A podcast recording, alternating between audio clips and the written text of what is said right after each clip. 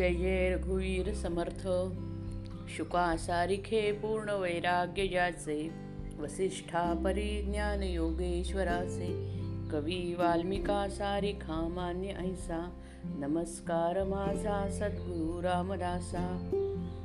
दशक सातवा समास पाचवा. कल्पना करी बंधन कल्पना दे समाधान. ब्रह्मी लावी अनुसंधान तेही कल्पना. कल्पनाद्वैताची माता कल्पा कल्पना ज्ञेती तत्वता बद्धता आणि मुक्तता कल्पना गुणे. कल्पना अंतरी सबळ नसते दावी ब्रह्मगोळ.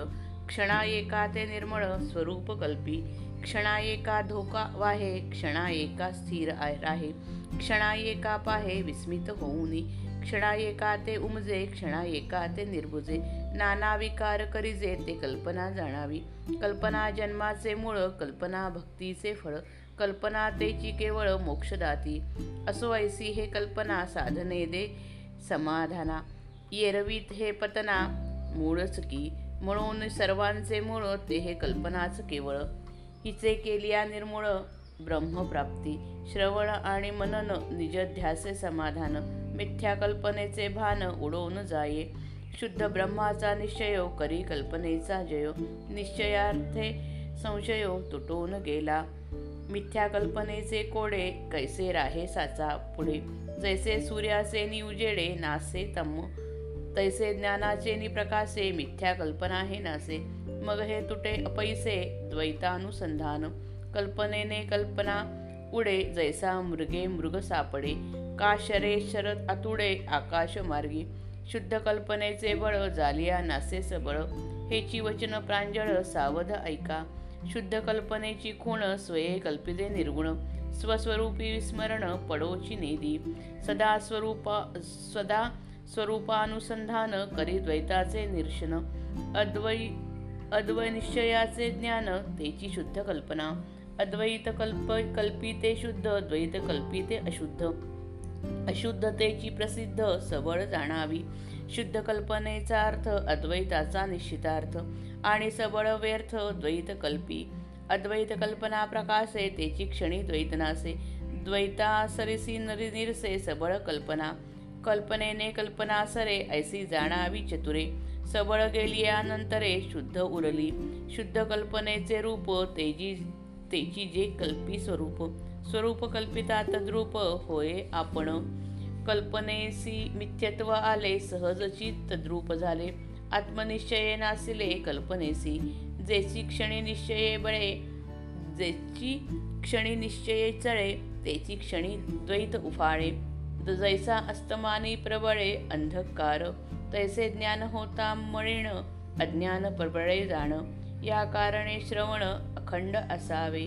आता असो हे बोलणे झाले आशंका फेडू एका बोले.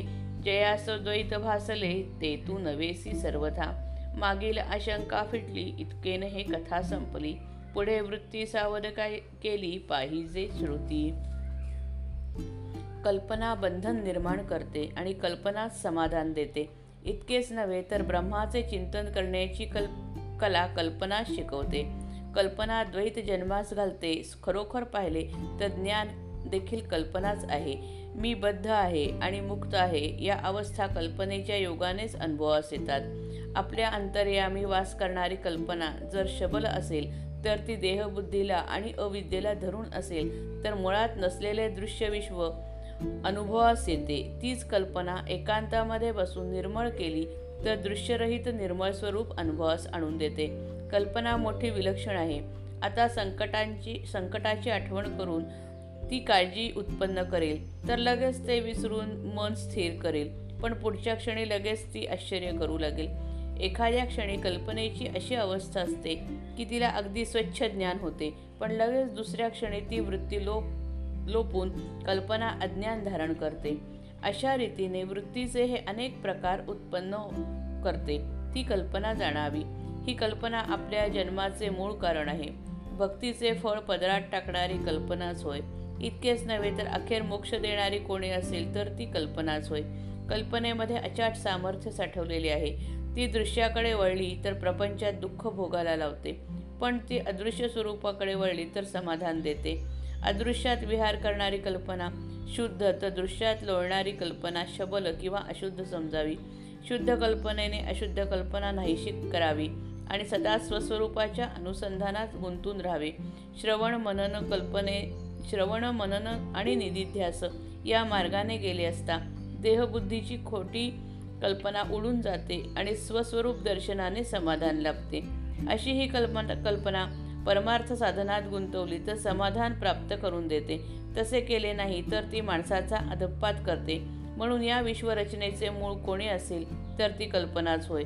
ती मुळासकट उपटून टाकली तर ब्रह्मप्राप्तीला उशीर लागत नाही. श्रवण मनन आणि निधिध्यास या साधन मार्गाने गेले असता आत्मसाक्षात्कार होऊन खात्रीने समाधान लाभते. या साधनाने दृश्यात अडकलेल्या खोट्या कल्पनेचे भान साफ उडून जाते. शुद्ध ब्रह्मस्वरूपाचा अनुभव येऊन प्रज्ञा स्थिर झाली की कल्पना पराभूत होते. ती नाहीशीच होते. ब्रह्मज्ञानाने मनामध्ये स्वस्वरूप निश्चय स्थापन झाला. म्हणजे देहबुद्धीचे सर्व संशय संपूर्णपणे नाश पावतात. सूर्याच्या प्रकाशापुढे अंधार टिकत नाही. त्याचप्रमाणे खऱ्या शुद्ध ब्रह्मस्वरूपापुढे खोट्या कल्पनेचे कोडे टिकत नाही. सूर्याच्या उजेडाने अंधार नाहीसा होतो. त्याचप्रमाणे ब्रह्मज्ञानाच्या प्रकाशाने खोटी कल्पना नाश पावते. कल्पना नाश पावली की द्वैताचे भान व चिंतन आपोआप नाहीशी होतात. ज्याप्रमाणे जनावराचा उपयोग करून जनावर पकडावे किंवा आकाशातून येणारा बाण बाण बाणानेच तोडावा त्याप्रमाणे कल्पनेनेच कल्पना नाहीशी करावी. कल्पना शुद्ध केली तर तिच्या बळाने अशुद्ध कल्पना कशी नाहीशी करता येते याचे वर्णन करतात. कल्पना शुद्ध केली तर तिच्या अंगी मोठे सामर्थ्य निर्माण होते. त्याने शबल किंवा अशुद्ध कल्पना नाहीशी करून टाकता येते. माझ्या म्हणण्याचा अर्थ अधिक स्पष्ट करून सांगतो तो ऐका. कल्पना शुद्ध असण्याची अशी खूण आहे की ती स्वतः निर्गुण स्वरूपात स्थिर असते. स्थिर राहते. स्वस्वरूपाचे विस्मरण ती केव्हाही होऊ देत नाही. स्वस्वरूपाचे अखंड अतूट अनु अनुसूत अनुसंधान किंवा स्मरण ही शुद्ध कल्पनेची मुख्य खूण समजावी. सदैव स्वस्वरूपी लीन द्वैतमय दृश्याचे संपूर्ण विस्मरण आणि अद्वि अद्वितीय ब्रह्माचे साक्षात ज्ञान या तीन गोष्टी जेथे आढळतात तेथे शुद्ध कल्पना आहे असे खात्रीने समजावे. जी कल्पना अद्वैतात रमते ती शुद्ध आणि जी द्वैतात रमते ती अशुद्ध होय. अशुद्ध कल्पनेला शबल कल्पना म्हणतात. एकच एक ब्रह्म सत्य आहे असा निश्चय होणे हा शुद्ध कल्पनेचा भावार्थ आहे. शबल कल्पना मात्र उगीच द्वैताची कल्पना करीत राहते. अद्वैत कल्पनेचा प्रकाश उदय पावला की त्याच क्षणी द्वैत नाहीसे होते नाश पावते. द्वैत नाश पावल्याबरोबरच शबल कल्पना पण नाहीशी होते. शुद्ध कल्पनेनेच अशुद्ध कल्पना नाहीशी करता येते. हा नियम चतुर पुरुषांनी ध्यानात ठेवावा. एकदा अशुद्ध कल्पना नाहीशी झाली की मग केवळ शुद्ध कल्पनाच तेवढी शिल्लक उरते. शुद्ध कल्पना ज्याची शुद्ध कल्पना ज्याची कल्पना करते ते आपले स्वस्वरूप होय. त्या स्वस्वरूपाची कल्पना करू लागलो की आपण तद्रूपच होतो. स्वस्वरूपाचे अनुसंधान ही शुद्ध कल्पनेची खूण आहे. त्यामध्ये कल्पना करणारा स्वस्वरूपाशी समरस होऊन जातो. अशुद्ध म्हणजे दृश्याची कल्पना खोटी आहे. हे खऱ्या अर्थाने पटले म्हणजे स्वस्वरूपाशी आपोआपच तद्रूप होता येते. तद्रूप होऊन आत्मसाक्षात्कार झाला की एका आत्मस्वरूपाखेरीज इतर सत्य नाही असा निश्चय होतो. त्यामुळे शबल कल्पना नाश पावते. ज्या क्षणी तद्रुपतेला धक्का बसून आत्मनिश्चय डळमळतो त्याच क्षणी द्वैतमय दृश्य उफाळून वर येते. ज्याप्रमाणे सूर्य अस्तास जाऊ लागला म्हणजे अंधार बळाने सगळीकडे पसरू लागतो. त्याचप्रमाणे आत्मज्ञान मलिन झाले की अज्ञानाचा जोर वाढतो. हे टाळण्यासाठी अखंडपणे श्रवण करीत असावे. आता हे बोलणे पुरे झाले. यानंतर एकाच वाक्याने शंका निरसन करू. ज्या कल्पनारूप मनाला हे द्वैतमय दृश्य अनुभवास येते ते मन तुझे खरे स्वरूप मुळीच नाही. खरा तू त्या पलीकडे आहेस.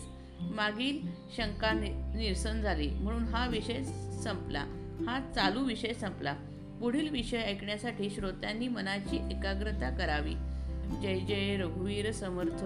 श्रीराम जय राम जय जय राम.